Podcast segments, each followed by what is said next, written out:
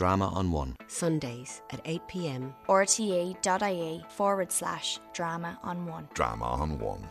My name is Alan Stanford, and welcome to Othello in Offaly. My name is Kieran McFarlane uh, from Flash Column. Iago's character, in my opinion, is the most interesting one in Othello. He uses all of his sadistic powers to get what he wants. He does this by poisoning the mind of Othello.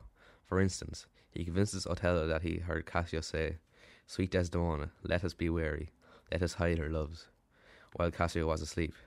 It is through his pure evilness and cunning that allows this lie, and the many lies before it, to convince Othello that he has been betrayed and gives him the motive to kill everyone dear to him.